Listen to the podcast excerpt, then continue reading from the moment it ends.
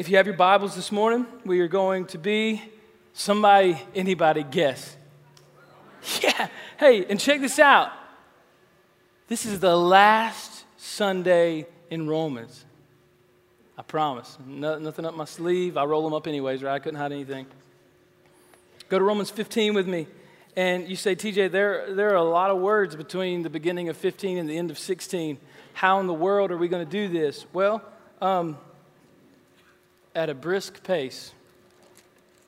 I want to pray for you and pray over the word, and then we are, we're just going to get after it this morning. And, and it's really, I'm really excited about this piece of scripture. And I do want to say this before we pray. I really, really appreciate, I feel like the last year, um, it was actually next Sunday, a year ago, that together we launched into the book of Romans. If you remember, we, uh, we got up on a Sunday morning and we said, hey, we're going to tackle this book that is full of theological questions and wrestlings and some really hard lines, right? The book of Romans just drew. Does anybody remember those Sundays where everybody was kind of on pins and needles, including the guy that was talking a lot, right? And we, we just kind of we kind of pressed through the book of Romans. And I, I really believe, and I'll say this from my own personal life, um, God has used this book to grow me. God has used this book to stretch me. God has used this book uh, to remind me of his infinite grace and incredible love for me, and that he has something to say. I think so often we, we come to church and we go through the motions and we do our thing, and we forget sometimes that God really does have something to say to his people. That every day that you wake up, every day that there's, there's breath in your lungs, God has something to say to you even if it's days of silence. And you say, well, how's he speaking in the silent? I don't know. Follow him long enough and you just kind of figure out. He's even talking to you through the silence, as weird as that sounds.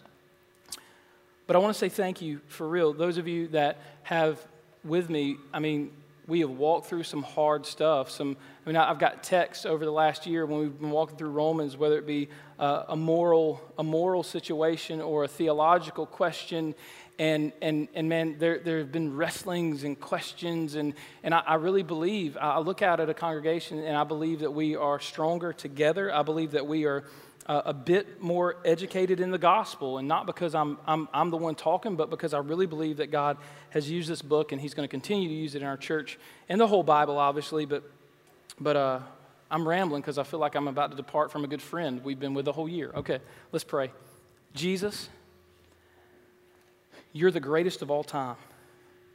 You never change, you never waver, you never fail, you never back down. And God, in your infinite goodness, I just ask you this morning to, to breathe on our time together, God, to allow your Holy Spirit to do a work in our hearts that we can't do for ourselves. Allow your Holy Spirit to open our eyes to the Scripture in a way that we can't do ourselves, God. I pray that you allow your Holy Spirit to, to move in our minds, God, and our intellect, to allow us to comprehend in a way that we can't ourselves, Lord. And God, help us to be humble this morning to believe all those things that have been prayer, prayed, God, because we can't see it without your help. We can't feel it without your help. We can't hear it without your help. God, we have to have you this morning. God, and as the guy that's going to open this word and just talk, I pray you hide me behind the cross, Jesus. I pray this morning, God, that your, your presence, God, your value, your worth, God, which is infinite, would be known in this place, God. And as we as we walk through, God, more like really run through these next two chapters, God, I pray that truths would just bounce off the page and they would latch themselves to our heart. And God, when we get done today, God, I pray that we can all delight in you and love you for who you are over and over and over again. In Jesus' name, everybody said, Amen. Amen. All right, Romans 15. And this is, this is, if I had to title, I'm not a big title guy. Um, I've said it before. Zane comes to me every Sunday morning. He's like, All right, what's, what's the title we're going to put on the website this week? And I'm like, Romans 15, 1 through 12. You know, I don't, really have titles, but this morning, uh, if you want to title your notes, if you're taking notes, um, we could just title this Closing the Book. Uh, we come to the end of Paul's letter. And just to give you some background, I, I do want to let you know kind of his framework and his mind at the time. Paul was writing a letter at a time where someone he was actually transcribing it to someone. Like he, he well he was saying it and someone was pinning it down for him. Um, he was in corinth. He was writing to the romans. He was anxious and could not wait to get there to see them. And this is his last thing. This is kind of his farewell. And I, and I think about the closing of a letter Kind of like the closing of a love letter. If there, if there was one thing that you wanted to put in the letter, if you, if you wanted there to be punctuation, and, and obviously this whole thing was read in, at one time, it wasn't stretched over a whole year. So this was read in one sitting. It was one letter with no chapters and no verses. This was Paul's heart letter to his people. And there are a few things that he mentions that I believe have been the theme and the thrust throughout the whole book. So we're going to hit on those. Listen, we begin in verse 1, and I'll just read it for you. We who are strong have an obligation to bear with the failings of the weak and not to please ourselves. Let each of us please his neighbor for his good, to build him up. For Christ did not please himself, but as is written, the reproaches of those who reproached you fell on me. For whatever was written in former days, listen to this, and this is where we're going to key on a few, we're going to key in on a few of the things that we're going to focus on today. For whatever was written in former days was written for our instruction, that through endurance and through the encouragement of the scriptures, we might have hope. Somebody say this. Somebody say, in former days, we're going we're to work together this morning. In former days, was written for our instruction Listen, he goes on. You don't have to repeat after me anymore. I just wanted to get you in here with me this morning. All right. And through the encouragement of the scriptures, we might have hope. This is really cool. Now, listen, I'm going to bounce around. So if I go fast this morning, they record it. So if you're like, oh man, I missed that, like if you want to just listen this morning and you're like, man, I want to go back and get that note or that phrase or something, feel free to do that because I am going to go fast. Listen, number one, the word. Paul reminds us again when he's closing his letter, he says, Listen, for whatever was written in former days was written for our instruction. Again, all the way at the end. It's the theme throughout the whole book of Romans. And if, if we could, there could be one nugget that we could say, man, this was really important to Paul through, man, he really wanted to get this through to our head, is that the Word of God is priority whether it be in business, whether it be in family, whether it be in relationships, whether it be in our schoolwork, where, no matter what it is, the Word of God is priority. You say, TJ, are you sure? Check this out. Now, I'm going to jump and go fast, so just bear with me.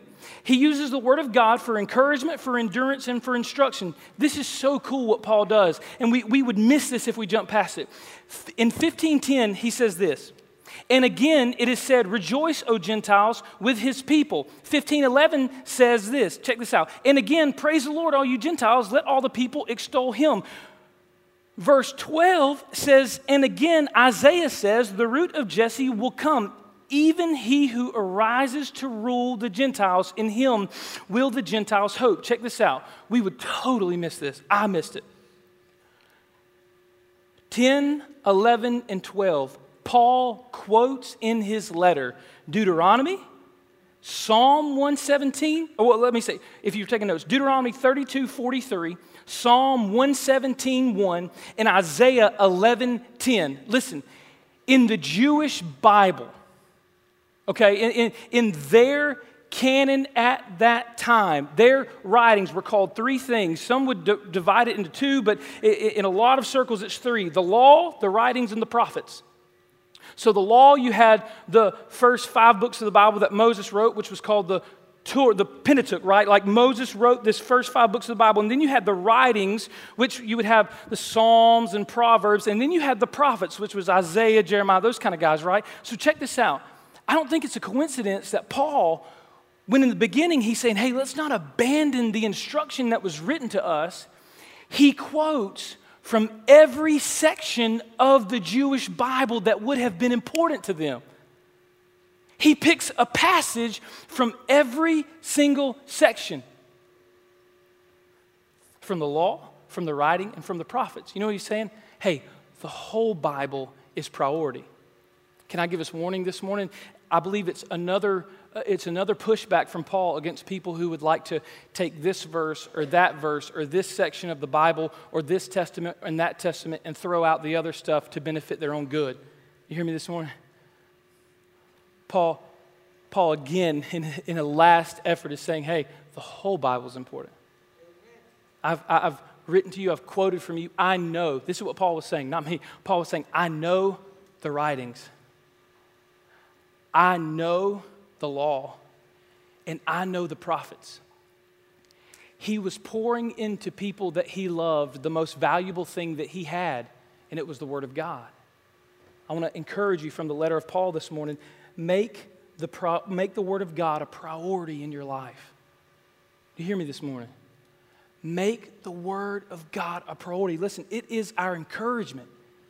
It is, our, it is the thing that we cling to when, when the nights get really, really, really dark. It's the one thing that we can run to that will never budge. Like the verse never changes that says, He makes all things work together for the good to them that love me and are called according to His purpose. I've quoted that a million times and it's never changed. Life gets, man, we, we hit the highest of highs sometimes and the lowest of lows, and we walk through really dark valleys, but one thing remains, and that's the Word of God. Make it a priority in your life. Make it a priority in your life. Paul establishes his own love for the Word and encouragement for us to know it and to love it. I want to ask you two things this morning. Do you know the Word of God? I mean, this was convicting. Can I just be honest?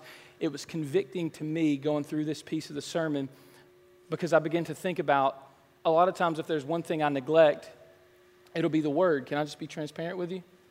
Like, I, I spent, I was a preacher who went to a public school, who everybody knew, and I had a lot of friends, but I didn't really do anything on the weekends, if you catch my drift, right? I went to a public school. I didn't, I didn't have many Christian friends, and everybody did their thing. And, and they were like, TJ, we, you know, we like you, but we know you're not going to have fun, so we're not inviting you. I mean, that was the phrase I got all the time. Hey, man, we're going to hang out Friday night. You want to go fishing Saturday? I know you don't want to come Friday. So, so there's a season of my life where I just poured into the Word, and I, I got to know it pretty, I, feel like I got to know it pretty well. And if there's an area in my own life that I slack sometimes, it's digging in and diving into the only thing that will breathe life into me, the only thing that will give me real instruction. So I want to ask you, because it convicted me, right? I'm confessing to you today. If there's one thing that I'm like, oh man, I'm a little tired, I can, man, I'll catch up tomorrow, right? And I'm not dropping some legalism on you. Don't feel that. I'm not, I'm not condemning anybody if you're like, man, I hadn't read my Bible in a month. It's okay. It says the same thing it did a month ago. Just go back and read it right? He loves you. He wants you in His Word because He wants you to know Him, right? Make the whole Bible a priority. Don't just pick the verses that are comfortable. Don't just pick the verses that make you feel good. I wouldn't recommend reading Jeremiah by yourself, you know, on vacation or something. If you ever read Jeremiah, it's kind of a gloomy book, but make it a priority. Dig into some of the prophets, some of the writings that you may not know or be familiar with Nehemiah, Ezra, right? Habakkuk, whatever you want to call it. Habakkuk, dig in, right? Make the word a priority. I'm going to move on, I promise. Number two, I want you to hear this because this is really, really cool. If we can move down, in which I'll read through fast, and I'm going to stop at 13. May the God of endurance and encouragement grant you to live in such harmony with one another, in accord with Jesus Christ, with Christ Jesus that together you may with one voice glorify the God and Father of our Lord Jesus Christ. Therefore, welcome one another as Christ has welcomed you for the glory of God. I quoted you those, read the scriptures to you that Paul was quoting. Let's jump to 13. May the God of hope fill you with all joy and peace in believing, so that by the power of the Holy Spirit you may abound in hope. This is very, very important that we grab right here. Paul loves the word. He values the Word. The Word is his foundation and the Word is primary. But let me be very, very, very clear with you this morning. If the Word is divorced from the Holy Spirit, you have a letter that will kill. I, I really want you to hear this this morning. There are tyrants who have taken pieces of the Bible, dictators who have ruled with fear and with murders and with genocide, who picked up this book took it out of context, divorced from the Spirit, and carried out gruesome acts.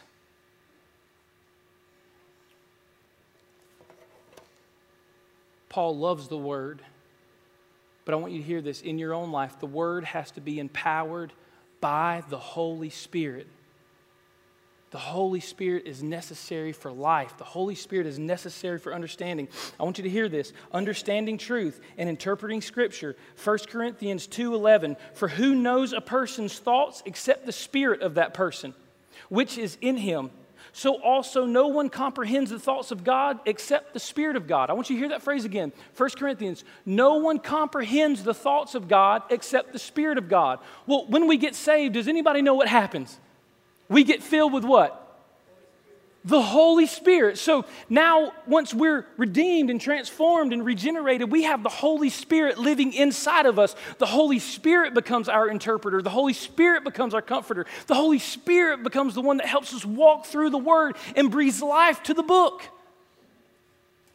The book, divorced from the Spirit, is a book. You hear me this morning? The book, divorced from the Spirit of God is a book. It's a book that would condemn, it's a book that could lead astray. You say, Whoa, TJ, whoa, you're, you're, you're st-. no, no, no, listen. Divorced from the Spirit, without the Spirit of God breathing life on you as you read this book. It's a book. You say, TJ, well, I, I, don't, I don't agree with you. Well, you, you're going to have to argue against Paul you're going to have to argue against Jesus. Because it's one more reminder, listen to me this morning, listen close. It's one more reminder that our intellect and our understanding and our degrees and our philosophical mindsets and how we can, you know, and we can reason things out, all these things, it's a reminder that none of that matters. But you have to have the Spirit. That's why a six year old can come to an understanding that they're lost and they need a Savior. And a 50 year old with a PhD can say it's hogwash, right? Because the book without the Spirit is a book. But praise God that the Spirit lives in the book. Amen. The Spirit of God comes into us when we're regenerated to discern false teachers. Listen, all this, uh, to understand the Word of God, to discern against false teachers, we have to have the Spirit of God living in us. Endurance, sanctification, wisdom, direction, hope, and encouragement all come from the wellspring of the Spirit. Do you hear me this morning? All of it come from the wellspring of the Spirit. You want real wisdom? Cry out to God that you would know His Spirit, that you would know His heart. You want real direction? Cry out to God that He would speak to you, and He will speak through His Word. And don't think for a minute that I just devalued the Word. No, I put it up on a pedestal, a very, very, very high pedestal. Now I put on the same pedestal the Spirit that it works in conjunction with. This morning, if you're struggling reading the Word, if you're, if you're struggling with direction in life, for real, I'm asking you, cry out to God and say, God, let me know your spirit. I've said it before to you. The same spirit that raised Christ Jesus from the dead lives in you. We have access to the Spirit of God. We really do. Like we pray and He listens. We speak and He's concerned. And that would not happen without the Holy Spirit. So here are Paul's priorities, and that's what I called them in my notes. So you can jot that down if you want. Number one, the Word. Number two, the Spirit. Number three, unity. I'm going to read this to you in verses 5 and 6. I told you I was skipping around. May the God of endurance and encouragement grant you to live in such harmony with one another, in accord with Christ Jesus, that together you may with one voice glorify the God and Father of our Lord Jesus Christ. Listen, the reason Paul, again, he's harping on the same things, right? He's bringing this whole letter back to the same place. Number one, grab the Word of God, know the Word of God. Number two, allow the Spirit of God to breathe life on the Word of God. Number three, be in community. Be in community. Listen, community is a place to heal. The church, lived out biblically the way the church is supposed to be, is a place to heal. It's a place to be confronted. Right? And if I'm stepping to the left or stepping to the right, hopefully the church is a place that one of my brothers in Christ could say, TJ, man, you're slipping hopefully you who come and sit and listen to me, if you saw me slipping, like I'll give you permission, you should be bold enough to say, Bro, you're blowing it, man. Get your act together, right? Let's get it together. You say, Well, TJ, you're the preacher. We're all preachers, we're all ministers. And none of us in this room are above confrontation for the glory of God. Number two, number three, I'm sorry. So it's a place to heal, a place to be confronted, a place to be educated. Paul wants us to come together in unity because it's a place that we are educated. It's a place that we take the book that's breathed on by the Spirit and we talk about it together. We study it together. We dig in this thing and we pull it apart and we find out what the Greek and the Hebrew mean. We are educated by the book in community. It's a place to serve, and it's a people to call family. I want you to hear that last one. I want you to grab it. Church, the real church, is not made with bricks and it's not made with mortar, it's not made with, with wood, cement. It's not made with sound systems and singers and instruments. The real church is made up of living, breathing people. And it's a people that we can call family. And that's why Paul, again, and is always pushing hey, maintain unity, fight for unity, fight for unity. Because if the enemy can separate the body, if he can separate the church, man, he can try to derail the mission. Number three, I want you to hear this.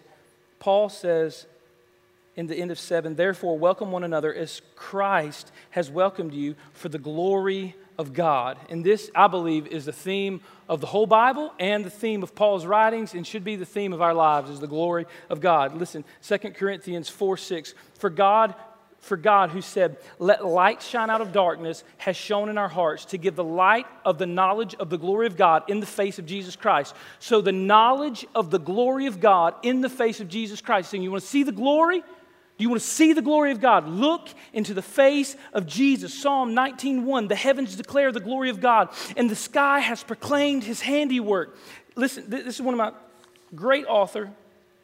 He said this, to see it, to savor it, and to show it that is why we exist. The untracked, unimaginable stretches of the created universe are a parable about the inexhaustible riches of His glory. Paul was passionate about the Word, Paul was passionate about unity, Paul was passionate about the Spirit, and Paul hinged his life on the glory of God.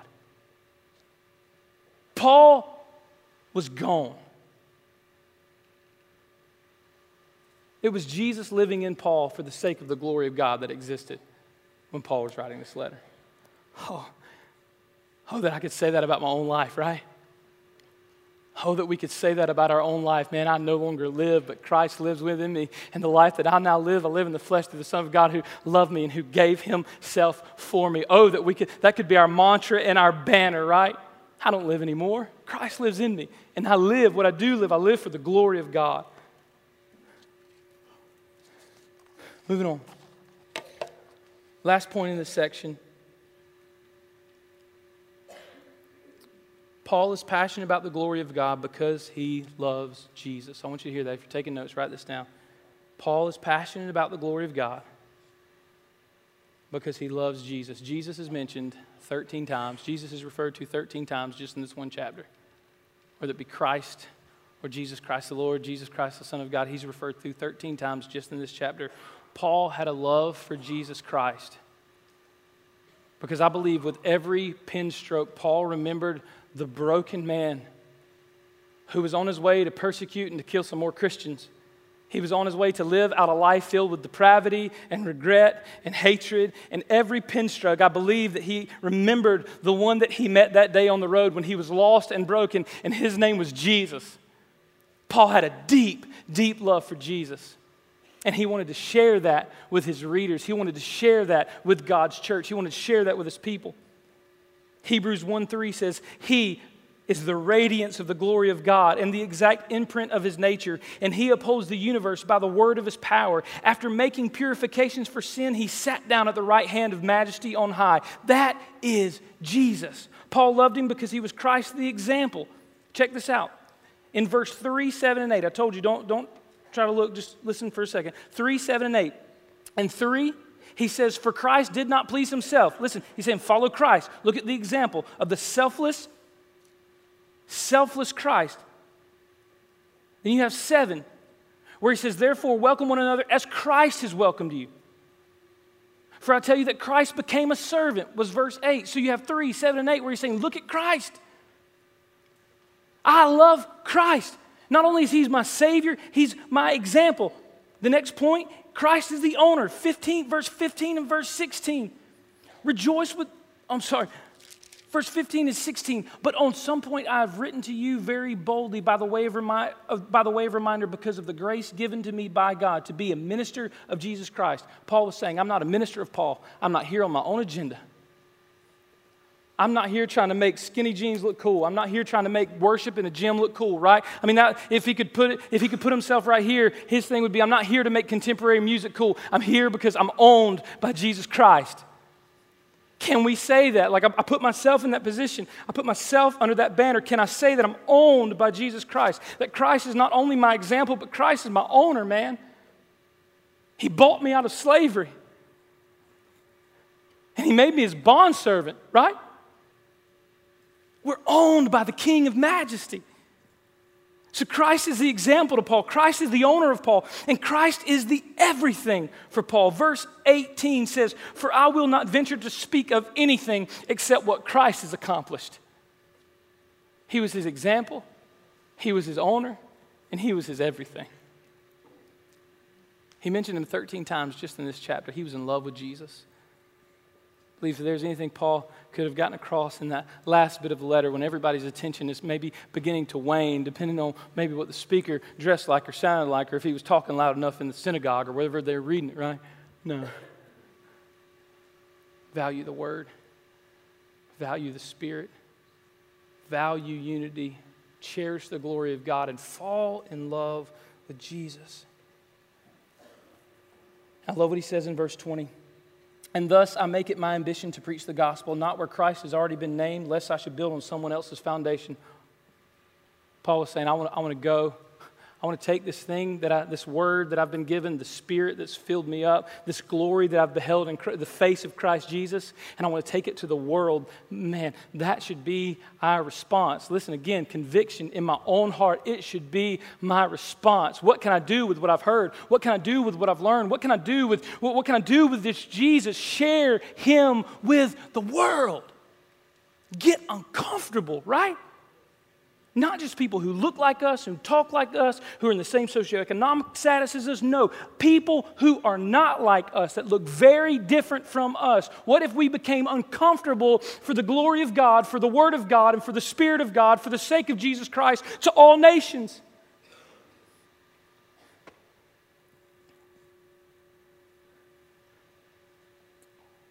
So let me wrap, let me wrap this up in the next 30 minutes. Oh, that was a scared laugh from you guys. you know, Romans 15, 1 through 21. I, I will go quick, but we're not going to miss this together.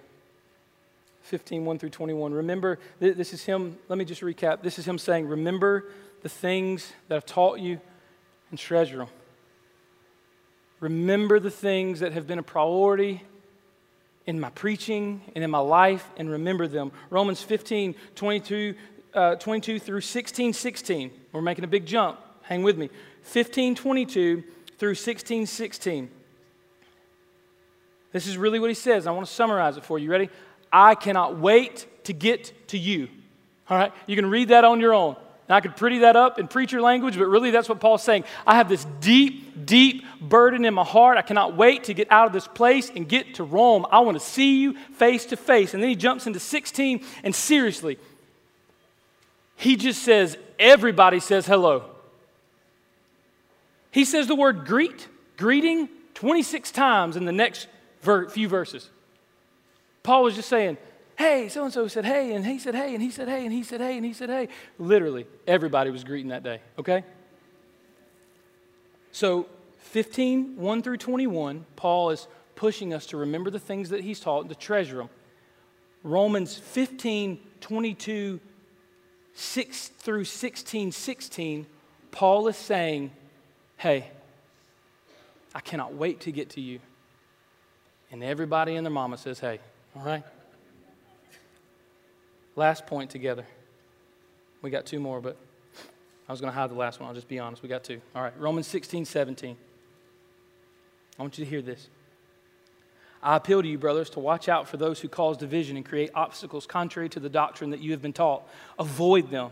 For such persons do not serve our Lord Christ, but their, their own appetites, and by smooth talk and flattery they deceive the hearts of the naive. For your obedience is known to all, so that I rejoice over you. But I want you to be wise as to what is good and innocent, as to what is evil. The God of, the God of peace will soon crush Satan under your feet. The grace of our Lord Jesus Christ be with you. Listen to this. The tone changes. Again, like he's like, hey, well, I can't wait to get to you. Everybody's saying, hey. And then it's like he remembers, he, he's gripped by the Spirit to write this. But beware.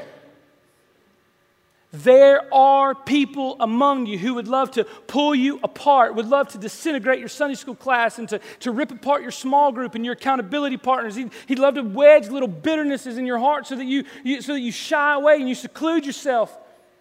Beware of those people. They are out for their own. That's what he's saying. He's saying if you find yourself around somebody that's always spewing venom about your Sunday school teacher or your friend that sits across the road, somebody's always spewing venom about the church that they come to every Sunday, avoid them. You say, well, we're supposed to love them. Yeah, from the upper deck.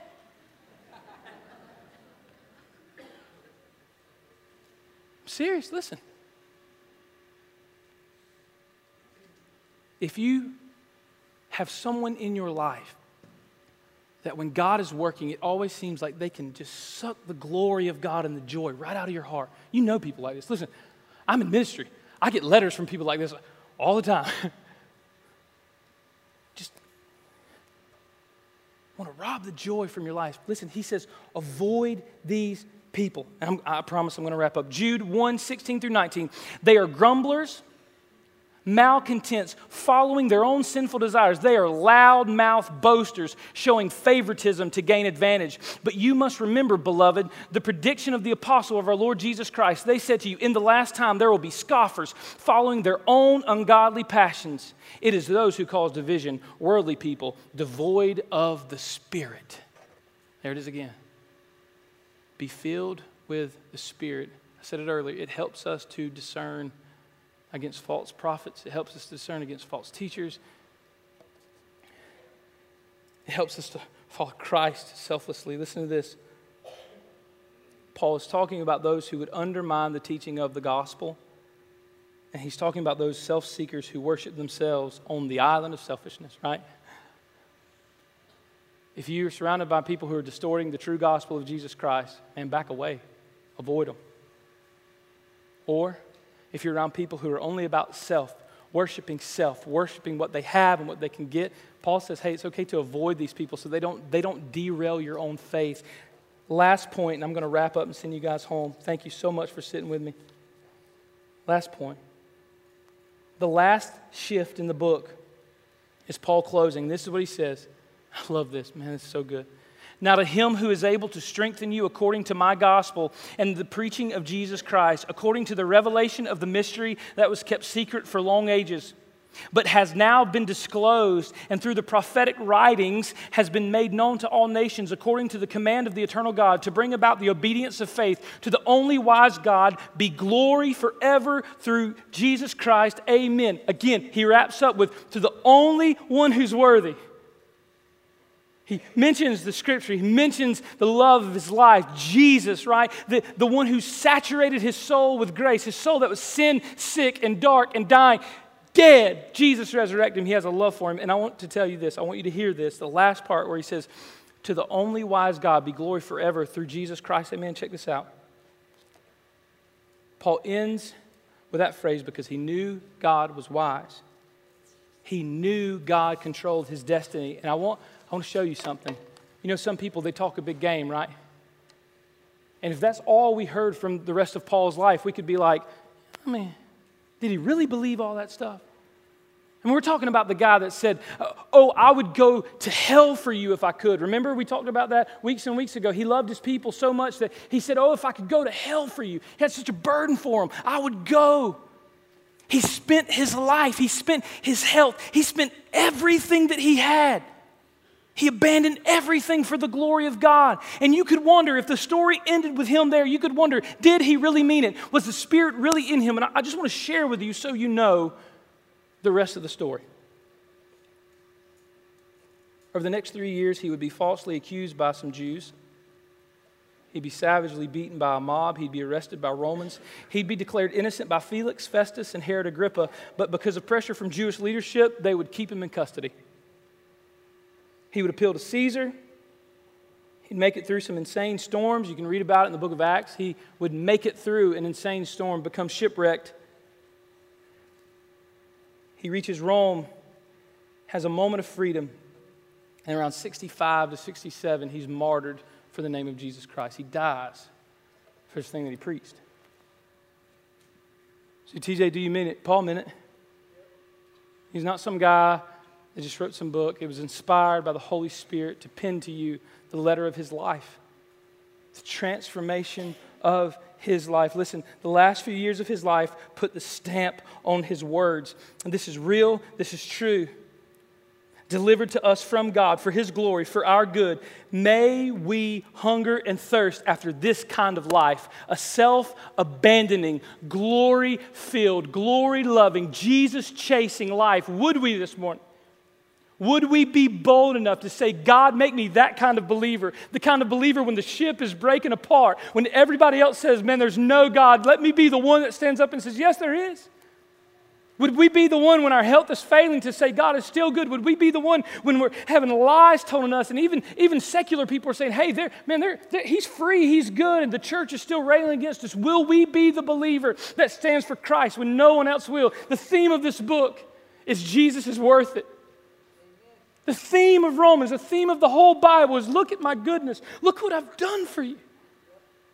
I took your sin. Remember, we've all fallen short of the glory of God. I took your sin and I gave you my righteousness. I'm worth it. Would we be bold enough together today just to pray that God, Nick's going to come and we're going to have a time of response. He might just play some music on the guitar and not even have any words, and that's cool. I'm asking you. Do you know the Word of God? Do you hunger for it? If not, ask Him for an appetite. Use this time of reflection this morning, this time of response. Use this time of response. God, give me an appetite for your Word. If you say, TJ, man, I don't know much about the Holy Spirit, I don't know how that works in my conversion and in my faith, ask God, God, reveal yourself to me. Let me see your Spirit alive and at work in my life.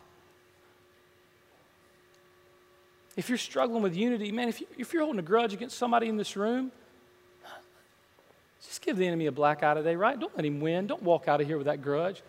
Be bold enough. Let's be grown believers. Let's be grown. Walk across the aisle, confess it. Put it in the back of the truck and roll on for the glory of God. You hear me this morning? Like, this is real church. This is real life. And the glory of God, if you say, man, I don't think about the glory of God, I don't see the glory of God, I don't even get it, really get what you're saying when you say, listen, would you just ask God, God, give me a glimpse of your glory? God, hide me in the cleft of the rock, if you would, like you did one of your other sons, and just let me see a piece of your glory. Let me see this morning who you really are, what you've really done. Make me the kind of believer that when the ship's breaking apart and everything else is gone, I will trumpet that you are enough. I will trumpet that you are good. I will declare your joy and your glory is satisfying for all ages. Let me pray for you this morning.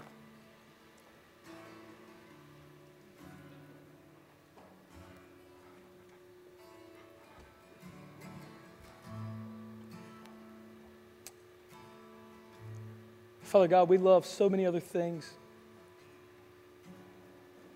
chase so many other things. God, this morning I just pray, Lord, that you would let us see your glory.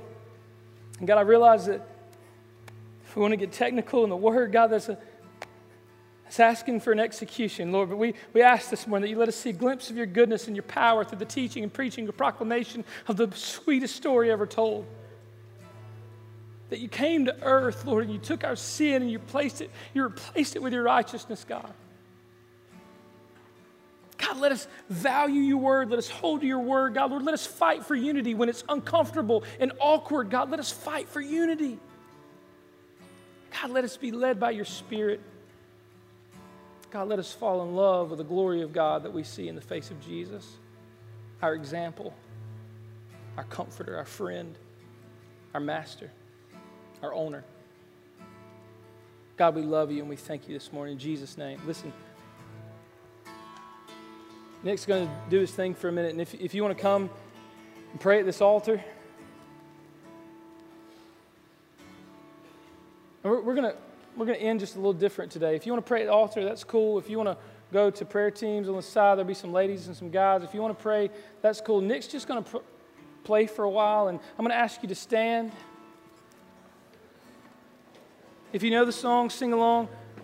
But today we're not going to have an official dismissal. I know you're like, man, that's just really weird. Yeah, I don't, I don't care. Listen, why don't you pray for a few minutes? Why don't you ask God to do something? that you know you can't do on your own, why don't you, why don't you pick somebody that you know in your heart that needs prayer this morning? Why don't you just take a minute? Why don't we just put the world on hold, man? Could we do that? Could we just put the world on hold for a minute? Put it all on hold. Just seek God for a few minutes. And if you want to come down here, you, you can pray at this altar. If you need to talk to me, I'll be right over here. If you need prayer with our prayer team, you know where they are on the sides. Let's just take a few minutes. And, and listen, whenever you feel released, when you want to go, just slip out the back. And love you guys.